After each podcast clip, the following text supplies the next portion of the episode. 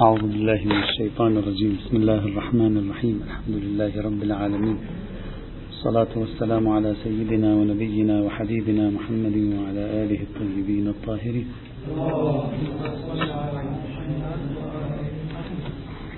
استعرضنا الأدلة التي ذكرها القائلون بالذرائع من العقل ومن الكتاب ومن السنة ومن التاريخ والسيرة ومن الاستقراء وناقشنا جميع أدلتهم التي ذكروها ولم نقتنع بحسب فهمنا لم نقتنع بوجود قاعدة مستقلة أصولية اسمها قاعدة سد الذرائع أو فتح الذرائع خلافا لما هو المشهور بين الحنابلة والمالكية في هذا المجال.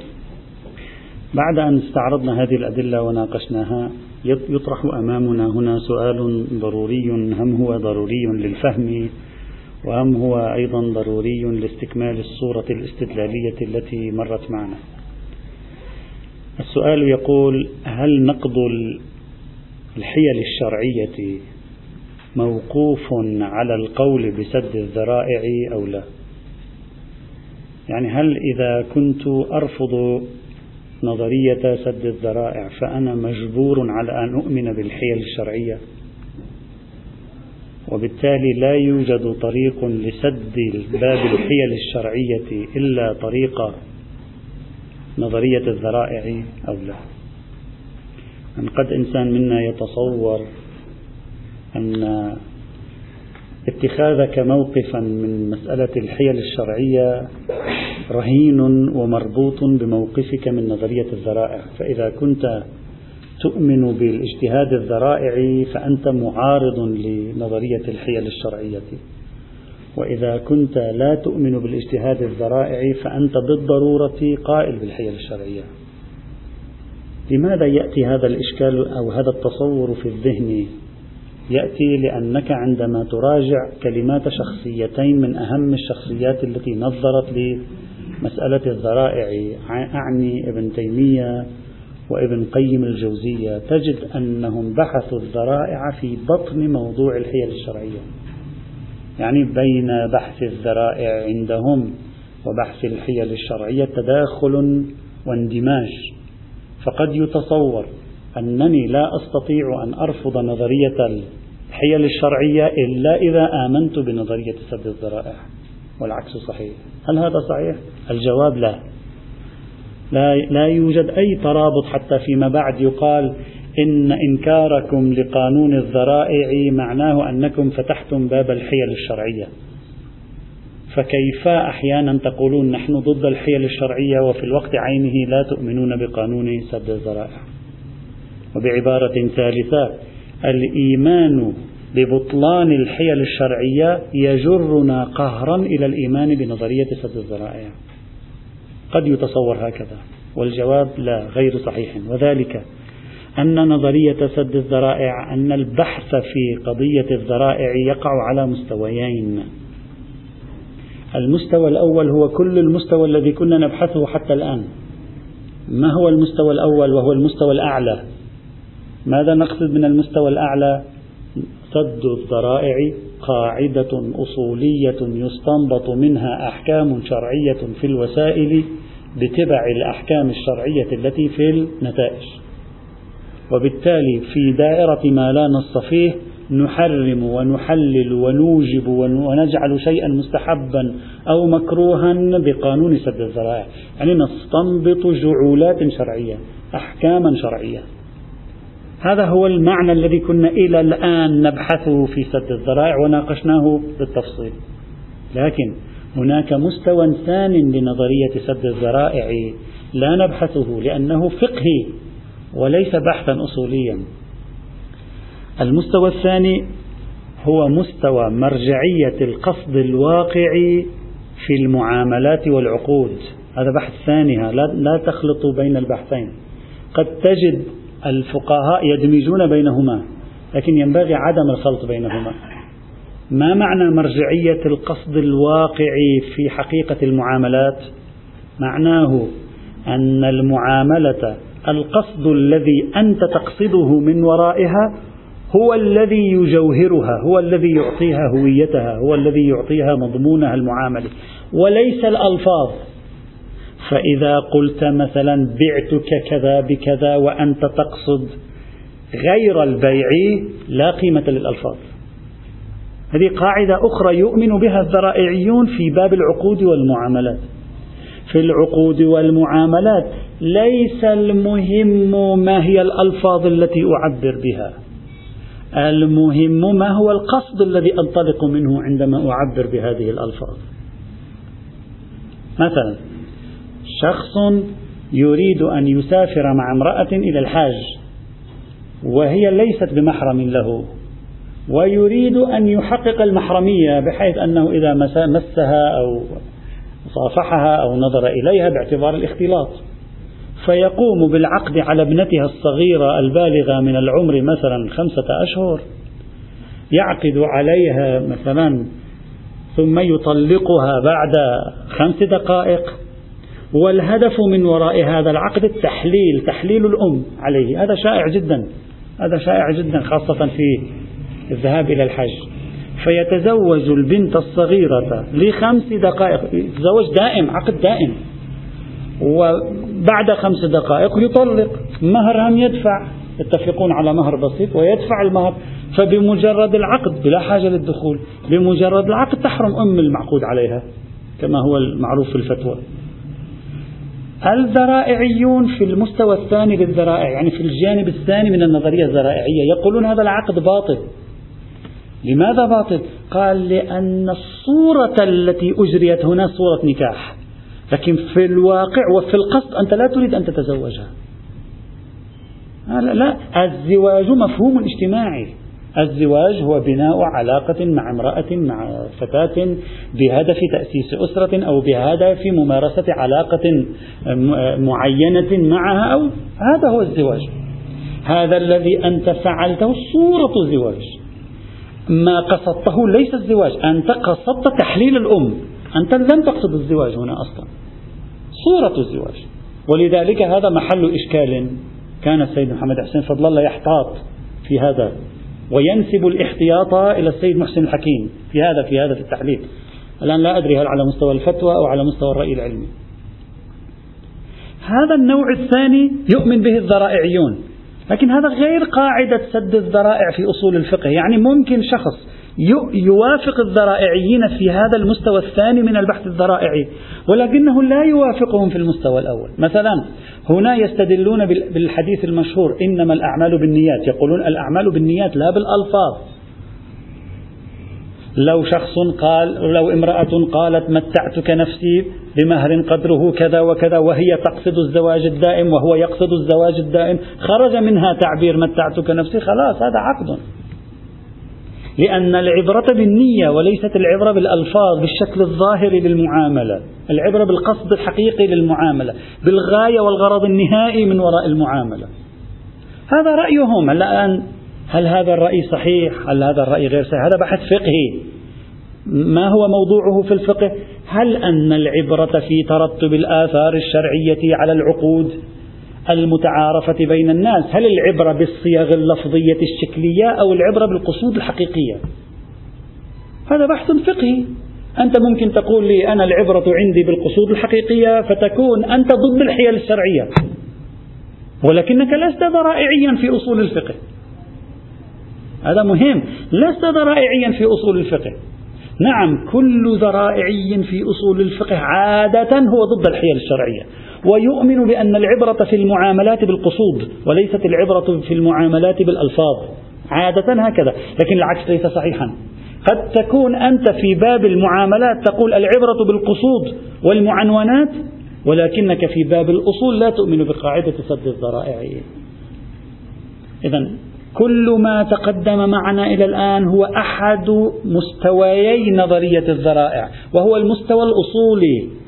الذي نبحث فيه عن استنباط أحكام في الوقائع بتبع العلاقة بين المقدمة والنتيجة. أما المستوى الثاني للنظرية الذرائعية وهو المستوى الفقهي الذي يبحث فيه عن هوية المعاملة حقيقة المعاملة. هل تترتب عليها الآثار بالصيغة اللفظية الشكلية أو تترتب عليها الآثار بالمعنونات والقصود الحقيقية؟ فهذا بحث آخر لا نبحثه هنا. وهذا ليس له علاقة بأصول الفقه أصلا. وإنما هو بحث فقهي يبحث في الفقه عادة. وهذه نقطة مهمة جدا حتى لا نقع في خلط واشتباه بين مستويين من مستويات نظرية سد الذرائع أو بين مستويين من مستويات البحث الذرائعي لماذا نقع في هذا الاشتباه؟ لأن ابن تيمية وابن قيم الجوزية وكل من أتوا بعدهما دمجوا بين الحيل وبين سد الذرائع. فقد تتصور أنت أنك إن رفضت سد الذرائع فقهرا أنت تؤمن بالحيل الشرعية. لا. لا توجد ملازمة في هذا الموضوع. وطبعا الفقه الإسلامي عموما منقسم منقسم إلى مدرستين كبيرتين في موضوع مرجعية الألفاظ أو مرجعية القصود في المعاملات.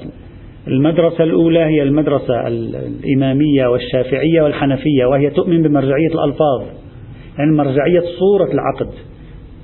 الغايات والمعنونات ليست مهمة صورة العقد. ولذلك يؤمنون عادة بالكثير من الحيل الشرعية.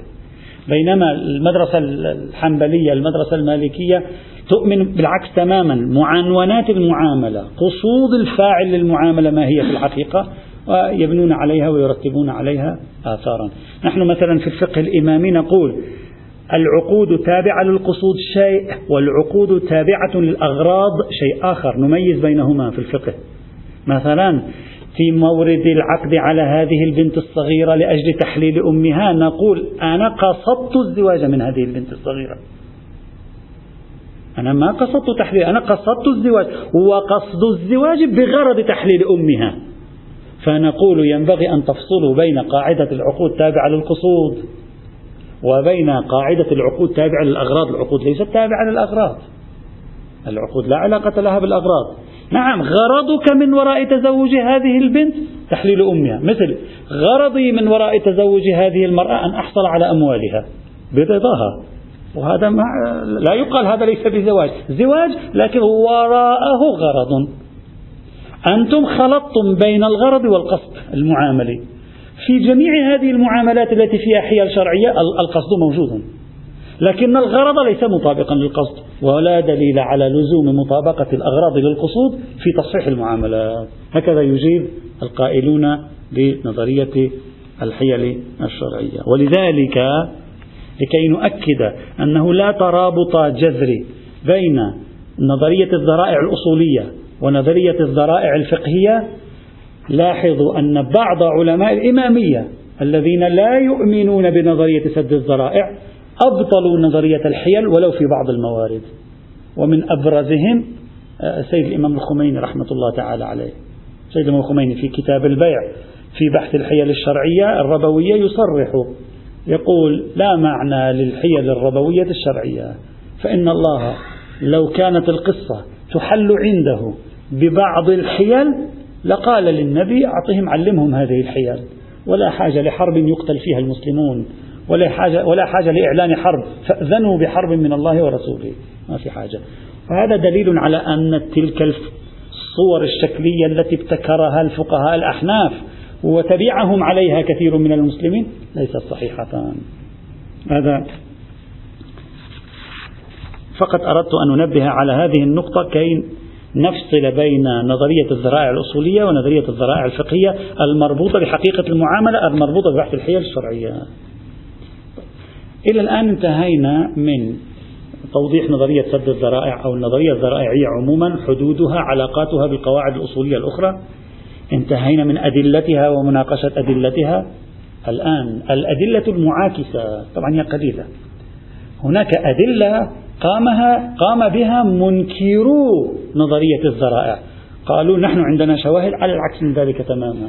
ونريد بشواهدنا الآن أن نبطل نظريتكم وبعبارة أخرى منكرو نظرية الذرائع استخدموا طريقين. الطريق الأول مناقشة أدلة المثبتين وهذا ما فعلناه سابقا. الطريق الثاني إقامة الدليل لصالح المنكرين وهذا ما فعله ابن حزم الأندلسي الظاهري. أهم شخص نقد نظرية سد الذرائع وقدم أدلة عكسية بحسب رأيه هو ابن حزم الظاهري الأندلسي. ما هي أبرز هذه الأدلة؟ أدلة مختصرة حالها صار واضحا لا بأس بذكرها حتى نستكمل الصورة. الدليل الأول ما ذكره ابن حزم كما جاء في كتاب الإحكام. قال الاستناد إلى قوله تعالى بسم الله الرحمن الرحيم ولا تقولوا لما تصف ألسنتكم الكذب هذا حلال وهذا حرام لتفتروا على الله الكذب. إن الذين يفترون على الله الكذب لا يفلحون. كما جاء في سورة النحل الآية 116 لا تقول هذا حلال وهذا حرام تفتري على الله. ما, ما علاقة هذه؟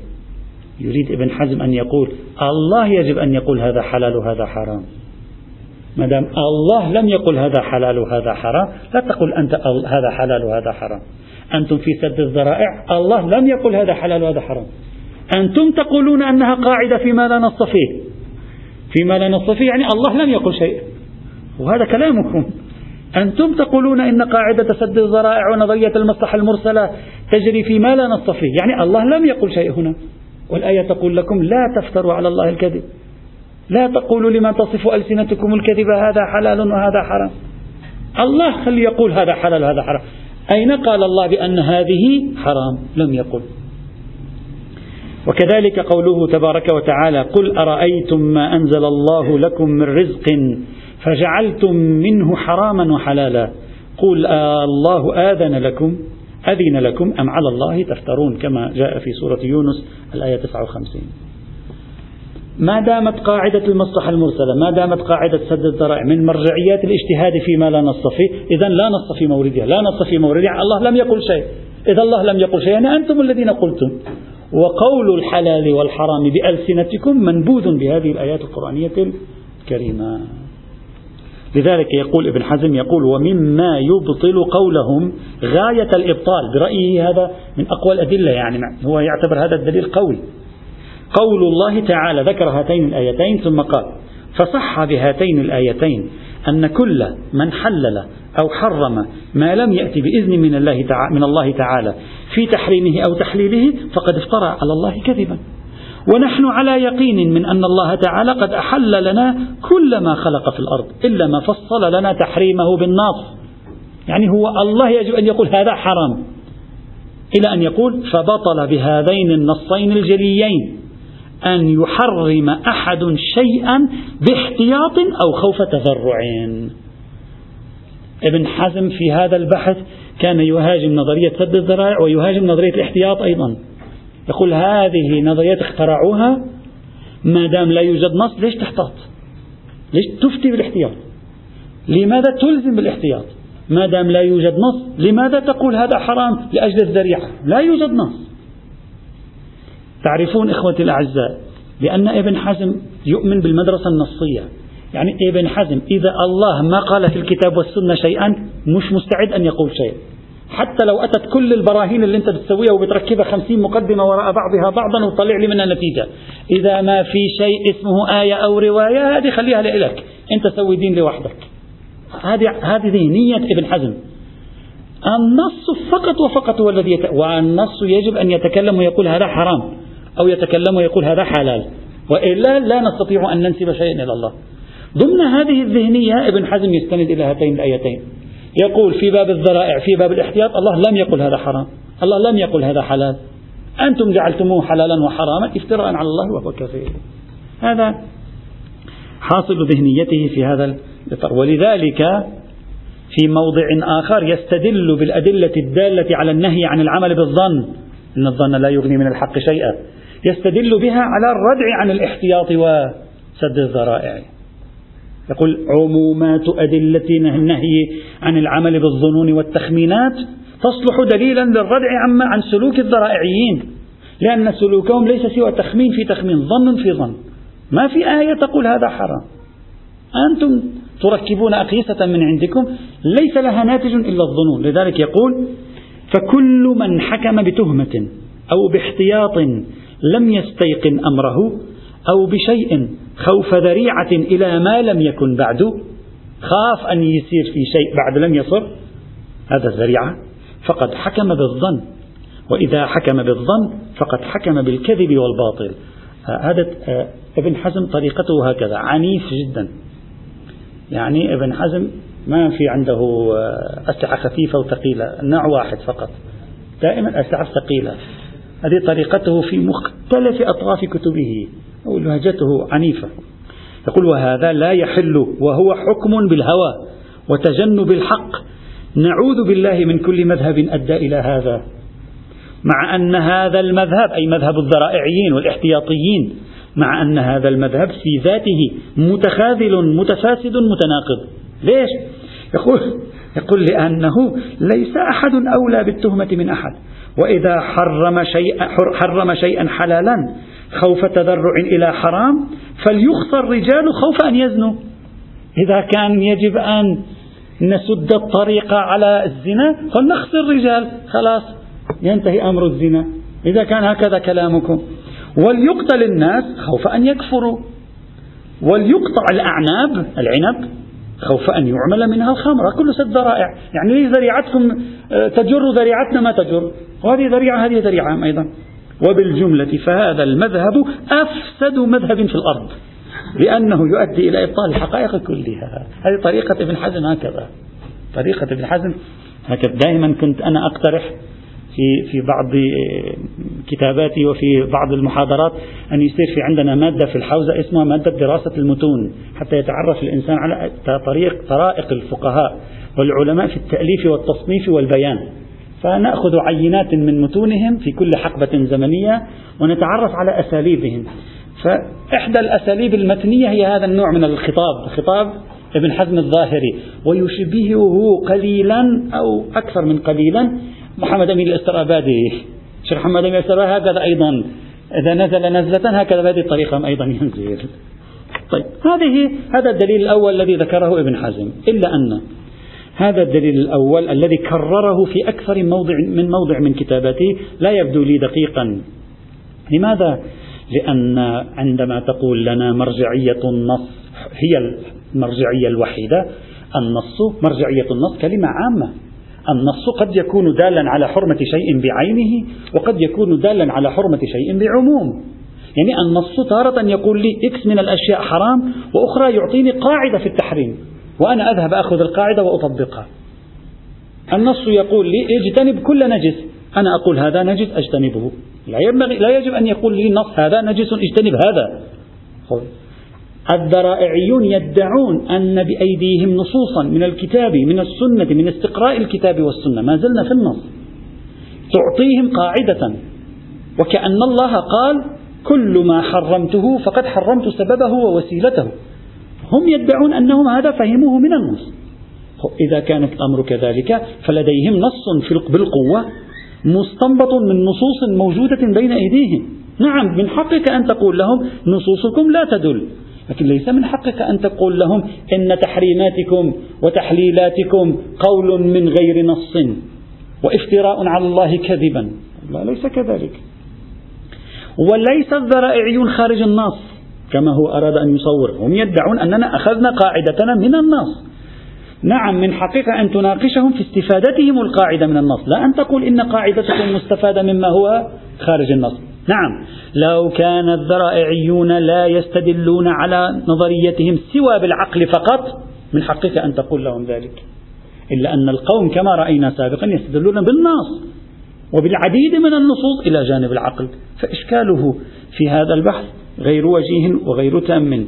إطلاقا. وأما قوله إن هذا عمل بالظنون أولا القوم يعتقدون أنه ليس عملا بالظنون. هم يرون أن قاعدة ما تحريم شيء يستدعي تحريم أسبابه ووسائله قاعدة يقينية. هذا ادعاؤهم. لكن سلمنا أنها قاعدة ظنية. هم يقولون بأن الدليل دل على حجية هذا الظن.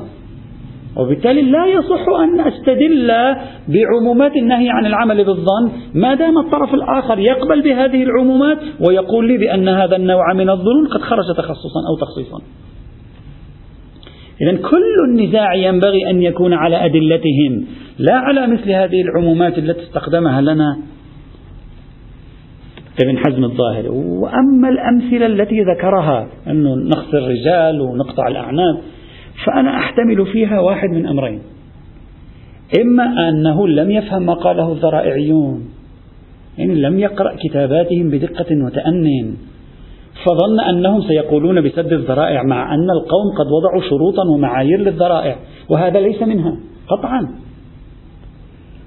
النسبة بين النتيجة والمقدمة كون أن لا تكون في المقدمة مصلحة أعظم من المفسدة الموجودة في هذه الشروط ذكروها. كيف تشكل عليهم بذلك؟ إما لم يقرأهم جيدا أو أو إن كتابات الذرائعيين إلى زمن ابن حزم أي القرن الخامس الهجري ابن حزم القرن الخامس الهجري زمن الشيخ الطوسي وأمثالها. إلى زمن ابن حزم كانت كتاباتهم حول الذرائع على ما يبدو بدائية. يبدو ما كانت متطورة النظرية عندهم تطورت فيما بعد على يد القرافي وابن تيمية وابن قيم الجوزية والشاطبي وأمثال هؤلاء. هذا احتمال وجيه. دائما عندما تريد أن ترصد الأفكار انظر الإشكال في فترته الزمنية. في القرن الخامس الهجري كيف كانت نصوصهم؟ ممكن جدا أن تكون نصوصهم مبعثرة نظريتهم غير منقحة غير ناضجة. فاستنتج منها هو أنهم عندما يطبقون القاعدة لا يطبقونها بشرط وشروط. فأشكل عليهم بما أشكل. إذا أمثلته التي ذكرها إما لم يفهم نظريته أو هو فهمها صحيحا لكنه كان يتكلم عن نظريتهم بنسختها التي كانت في القرن الخامس الهجري أما في النسخ اللاحقة فهذا لا يرد عليه هذا الإشكال. هذا الدليل الأول.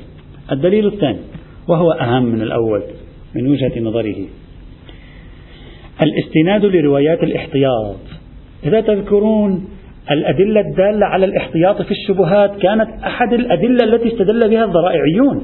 إذا الإخوة يذكرون هناك الذرائعيون استدلوا بالروايات الدالة على ضرورة الاحتياط وترك الشبهات. الآن ابن حزم الظاهري يريد أن يستدل بالعكس. يقول الأدلة الدالة على ترك الشبهات ضد الذرائعيين. هي دليل ضد الذرائعيين ليس فقط لا تدل على ما يقول الذرائعيون بل هي دليل ضدهم. وهذا غريب حقيقة. هي دليل ضدهم. كيف؟ الآن شوف تقريب ابن حزم لروايات الذرائع وسأشير فيما بعد كيف أن السيد الصدر قال شيئا يشبه هذا. يعني التفاتة ابن حزم في القرن الخامس الهجري التفاتة مهمة. صرف النظر صحيحة أو لا لكن مهمة. ماذا قال؟ قال روايات الاحتياط في مورد الشبهات هكذا تقول؟ تقول اتركوا الشبهات لا, ما لا تفعل الشبهات حتى لا تقع في الحرام. المحرمات حمى الله فمن حام حول الحمى أوشك أن يقع فيها. يعني أوشك أن يقع في حمى الله. يقول هذا الحديث على ماذا يدل؟ أنت ماذا تفهم منه؟ تفهم منه أن حول الحمى ليس حرام. لو كان حرام لماذا يقول حام حول الحمى؟ وهي حمى الله. ما هي ما هي حمى الله؟ حمى الله هو محرمات الله. حمى الله هو محرمات الله. الحماية يعني المنطقة الزراعية التي يمنع الدخول إليها. هذه حمى. حمى الله يعني محرمات الله. فلو كان الذرائع من جزء من محرمات الله سبحانه وتعالى لكان ما هو حول الحمى جزء من المحرمات. فكيف يقول من حام حول الحمى؟ أوشك أن يقع في الحمى. ما قال من حام حول الحمى؟ وقع في الحمى. لأنه المفترض أن حول الحمى حمى. على قول الذرائعيين لأنهم قالوا بحرمة المقدمات. والمفروض أن ما هو حول الحمى هو مقدمات فالمفترض أنه في أصل الشرع حرام في قانون الذرائع مع أن الروايات تصرح بأنه ليس بحرام وهذا خير دليل على ما على أن ما هو حول الحرام وعلى مقربة منه ليس بحرام.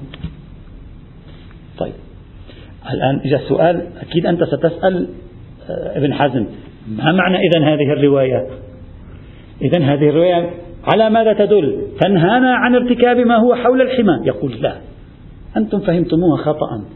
روايات الاحتياط والشبهات والدوران حول الحمى لا تدل على الأمر بالترك ما هو حول الحمى وإنما هي مجرد إرشاد إلى عدم الوقوع في الحمى. يعني أي لذلك يعتبرها ابن حزم من نصوص الحض على الورع. وليس من نصوص إنشاء أحكام شرعية. يقول هذه لا تنشئ أحكاما شرعية.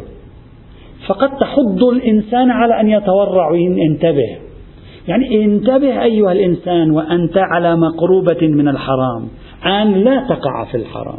كن ورعا خذ خذ التنبه سبيلا لك. لا أن ما هو حول الحرام فهو حرام عندي. لا ليس كذلك. هو ليس حراما عندي. لكن أنا من باب الحض على الورع أقول لك انتبه للحرام جيدا. وافعل كل ما بوسعك ألا تقع فيه. لا في الذي حوله. أنت بعدين تأخذ حذرك. شوف الطريقة التي تريدها. المهم عندي ألا تسقط في الحرام. لا المهم عندي ألا تسقط فيما هو حول الحرام. لأن ما هو حول الحرام ليس بحرام. هكذا فهم ابن حزم جملة من روايات الاحتياط وروايات آه، الاحتياط فيما هو في مورد الشبهات وأمثال ذلك. وبالتالي صار عنده دليل جديد يبطل تحريم المقدمات لأن رواية الشبهات تقول هو حلال. وأنتم أيها الذرائعيون تقولون هو حرام. وهذا لا يمكن أن يجتمع. فروايات الاحتياط وموارد الشبهات تنفي قانون الذرائع. وهذه التفاتة لطيفة ظريفة تحتاج إلى تنبه من قبل ابن حزم لاستخراج هذا المعنى من هذا النوع من النصوص. وهذا مهم جدا بالنسبة إليه. ولذلك السيد الصدر رضوان الله تعالى عليه على ما جاء في بحثه في نقد أدلة الإخباريين في باب الاحتياط. قال وهو يعلق على إحدى طوائف الاحتياط. ما هي إحدى طوائف الاحتياط؟ طائفة التثليث. الأمر بين ثلاث الأمور ثلاث. بين رشده بين غيه والشبهات والمشتبهات. يقول لا يريد من ترك المشتبهات إلا الإرشاد إلى التنبه من الوقوع في المحرمات. لا أنه يريد إنشاء أحكام شرعية في مورد المشتبهات. لا يوجد إنشاء أي حكم لا يوجد حكم. وإنما يريد أن يقول لك عندما يكون الأمر مشتبها احذر وتنبه من أن لا تقع في الحرام. عفوا من أن تقع في الحرام. احذر وتنبه من أن تقع في الحرام. فقط. هلأ عندما يكون الأمر بين لا حاجة إلى أن أقول لك احذر وتنبه لأنه ما في مشكلة. يعني بعبارة أخرى مثل شخص يسير في الطريق. إذا ما في إطلاق نار في الطريق أقول له اذهب. إذا في إطلاق نار ماذا أقول له؟ أقول له حاذر فإنه يوجد إطلاق نار في هذه الطريق. فانتبه أن لا تهلك نفسك. ما في تأسيس حكم شرعي جديد هنا. هو نفس الحكم الشرعي بحرمة إهلاك النفس فقط. لكن لأن المورد مورد اشتباه نبهته بمزيد تنبيه. لكي يحتاط أكثر يأخذ حذره ألا يقع فيما هو حرام. هذا إرشاد.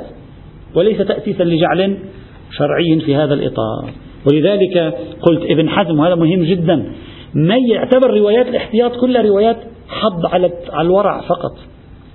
وأخطأ الإخباريون عندما فهموها بأنها إنشاء أحكام شرعية ولو ظاهرية. قل ما في شيء فقط حض. لغة لغة حث لا أكثر ولا أقل. في مورد ينبغي للإنسان فيه أن يكون نظره واضحا وحذرا من أن لا يقع في خطأ أو أن لا يقع في حرام. مقاربة هذا انتهى. هذا دليل ثاني وهو أفضل من الأول كما كما رأينا الآن. هذا الدليل الثاني من الناحية اللغوية. كلام الحق والإنصاف أنه جميل جدا. يستدعي التوقف عند هذا النمط من التأمل الذي طرحه لنا ابن حزم ويبدو من السيد الصدر تأييده. لعل السيد الصدر ما ملتفت إلى كلام ابن حزم ما أظنه قرأه لكن يبدو التوافق معه مع ابن حزم. وهذا الذي قاله ابن حزم هنا يبطل استدلال الذرائعيين بهذه الأحاديث هذا لا نشك فيه. إلا أن جعل ابن حزم نصوص الاحتياط دليلا على إبطال قاعدة الذرائعيين غير صحيح يعني رغم جودة الفكرة التي طرحها إلا أنه لا يبدو أن قوله هذا صحيح. لماذا؟ لأن ابن حزم لم ينتبه إلى فكرة الحرام الثانوي. يبدو الفكرة ما كانت مختمرة في القرن الخامس الهجري أصلا. إلى أن الشيء يحرم وليس بمحرم وليس من محرم في الحقيقة إلا شيء غيره لكن ثانويا يحرم هذا الشيء لأجل غيره. الحديث ماذا قال؟ قال اترك الشبهات حتى لا تقع في المحرمات. هنا اترك الشبهات حتى لا تقع في المحرمات. إذا أنا حملت كلمة اترك على إنشاء حكم شرعي ظاهري لا أكون متناقضا. يعني المتكلم لا يكون متناقضا. إذا تصورنا الأحكام كلها واقعية هنا أولية يعني أحكام واقعية أولية فكلام ابن حزم مئة بالمئة صحيح. إذا لا يوجد عندي في الميدان إلا أحكام أولية واقعية كلامه مئة بالمئة صحيح. لأن كيف يقول لي من حام حول الحمى أوشك أن يقع فيها ويكون ما هو حول الحمى حمى؟ هذا غير منطقي. أما لو جعلنا حكم ما هو حول الحمى حكم ثانوي مترتب على صورة الاشتباه وما هو في الحمى هو عبارة عن الحكم الواقع الأولي هنا لا يوجد أي إشكالية في التعبير. يعني يعني يريد أن يقول له إنه ليس من محرم هنا إلا تلك المحرمات الأصلية المسمات بحمى الله. ولكنك الآن حيث صارت المحرمات موردا للاشتباه تعنونت بعنوان ثانوي يلزمك بترك مساحة حول المحرم كي لا تقع في المحرم. يبقى المحرم الأول الواقعي هو نفس المحرم الأولي لا والحكم الجديد حكم ظاهري ثانوي مترتب على صورة الاشتباه ولذلك إذا أنا عندي كوب من الماء وهذا الماء طاهر يجوز شربه. إذا عندي كوب من الخمر وهذا الخمر لا يجوز شربه كما هو معروف. إذا لا يجوز لي شرب هذا الكوب. إذا اختلط الكوبان مع بعضهما البعض. فلم أعلم ما هو الخمر وما هو الكوب. هنا ليس موجد محرم جديد. لا يوجد إلا حرمة الخمر. ما في تحريم جديد. ولذلك تقول الرواية إنني ألزمك بترك الاثنين لأجل أن لا تقع في الحرام الأصلي. الواقعي الذي لا يوجد حرام أصلي واقعي غيره. فالتشريع هنا ظاهري. يعني ليس شيئا في أصل الشرع دائما وإلا في أصل الشرع الكوب الذي فيه ماء يجوز شربه. لكن حيث اشتبه في صورة الاشتباه جاء عنوان ثانوي ألزمني بهذه الدائرة المحيطة. وإلا هذه الدائرة المحيطة في ذاتها ليست من حمى الله أصلا. والدليل على ذلك أن لو أخرجتني من دائرة الاشتباه لا يجب علي أن أتركها. لكن لأنني دخلت في دائرة الاشتباه والالتباس صرت ملزما بتركها تمهيدا لترك ذلك الذي هو حرام واقعي أصلي. فلا يوجد مانع من أن تفهم كلمة اترك الشبهات على أنها بصدد إنشاء حكم احتياطي ظاهري وفي الوقت عينه الأطراف بعضها ليس محرما في أصل الشرع كما هو واضح. وعدم التفكيك بين الحكم الظاهري والحكم الواقعي أو بين الحكم الواقعي الأولي والحكم الواقع الثانوي ربما هو الذي أدى بابن حزم الظاهري إلى الوقوع في هذا الالتباس الذي وقع فيه هنا. فلا حديث الشبهات يثبت الذرائعية ولا حديث الشبهات يبطل الذرائعية هذا الذي أريد أن أصل إليه. لا هو بالذي يثبت شيئا ولا كما قلنا سابقا وبينا لماذا ولا هو بالذي ينفي شيئا كما قلنا سابقا وبينا لماذا في هذا الإطار. بل لو سلمنا أن كلام ابن حزم الظاهري صحيح مئة بالمئة غاية ما يثبت إبطال نظرية الذرائع في مورد الشبهات. لا إبطال نظرية الذرائع مطلقا لأن الدليل خاص فقط وفقط في موارد الشبهات أي الأمور الملتبسة المشتبهة لا في مطلق الموارد التي لا يوجد فيها التباس ولا اشتباه. والمفروض أن قانون الذرائع كما قلنا سابقا أعم من موارد الشبهات والالتباسات الخارجية التي هي مورد حكم ظاهري كما ذكرنا ذلك مرارا. إذا الدليل الأول والدليل لأن هذا الدليلان العمدة اللذين آه، ذكرهما ابن حزم الظاهري لا يصلحان ردا على أدلة ليس ردا ردا نقضا لإثبات نظرية الذرائعية فحتى الآن لا يوجد دليل لصالح النظرية الذرائعية لا يوجد دليل لصالح نفيها ومقتضى الأصل عدم الحجية في هذا السياق. غدا إن شاء الله عندنا بعض التكملات النهائية في نظرية سد الذرائع حتى ننتقل بعد غد بإذن الله تعالى إلى البحث في علاقة المصلحة بالنص. من الذي يقدم المصلحة أو النص؟ وهناك ندخل كما قلت مرارا في نظرية الطوفي وندخل في مقارنة بين الطوفي بين نظرية الطوفي ونظرية السيد الخميني حيث إن بعض الكتاب المعاصرين اعتبر أن السيد الخميني رأيه مثل رأي الطوفي في تقدم المصلحة على النص. مع أن رأي الطوفي تعرض لنقد من جمهور علماء المسلمين. يأتي والحمد لله رب العالمين.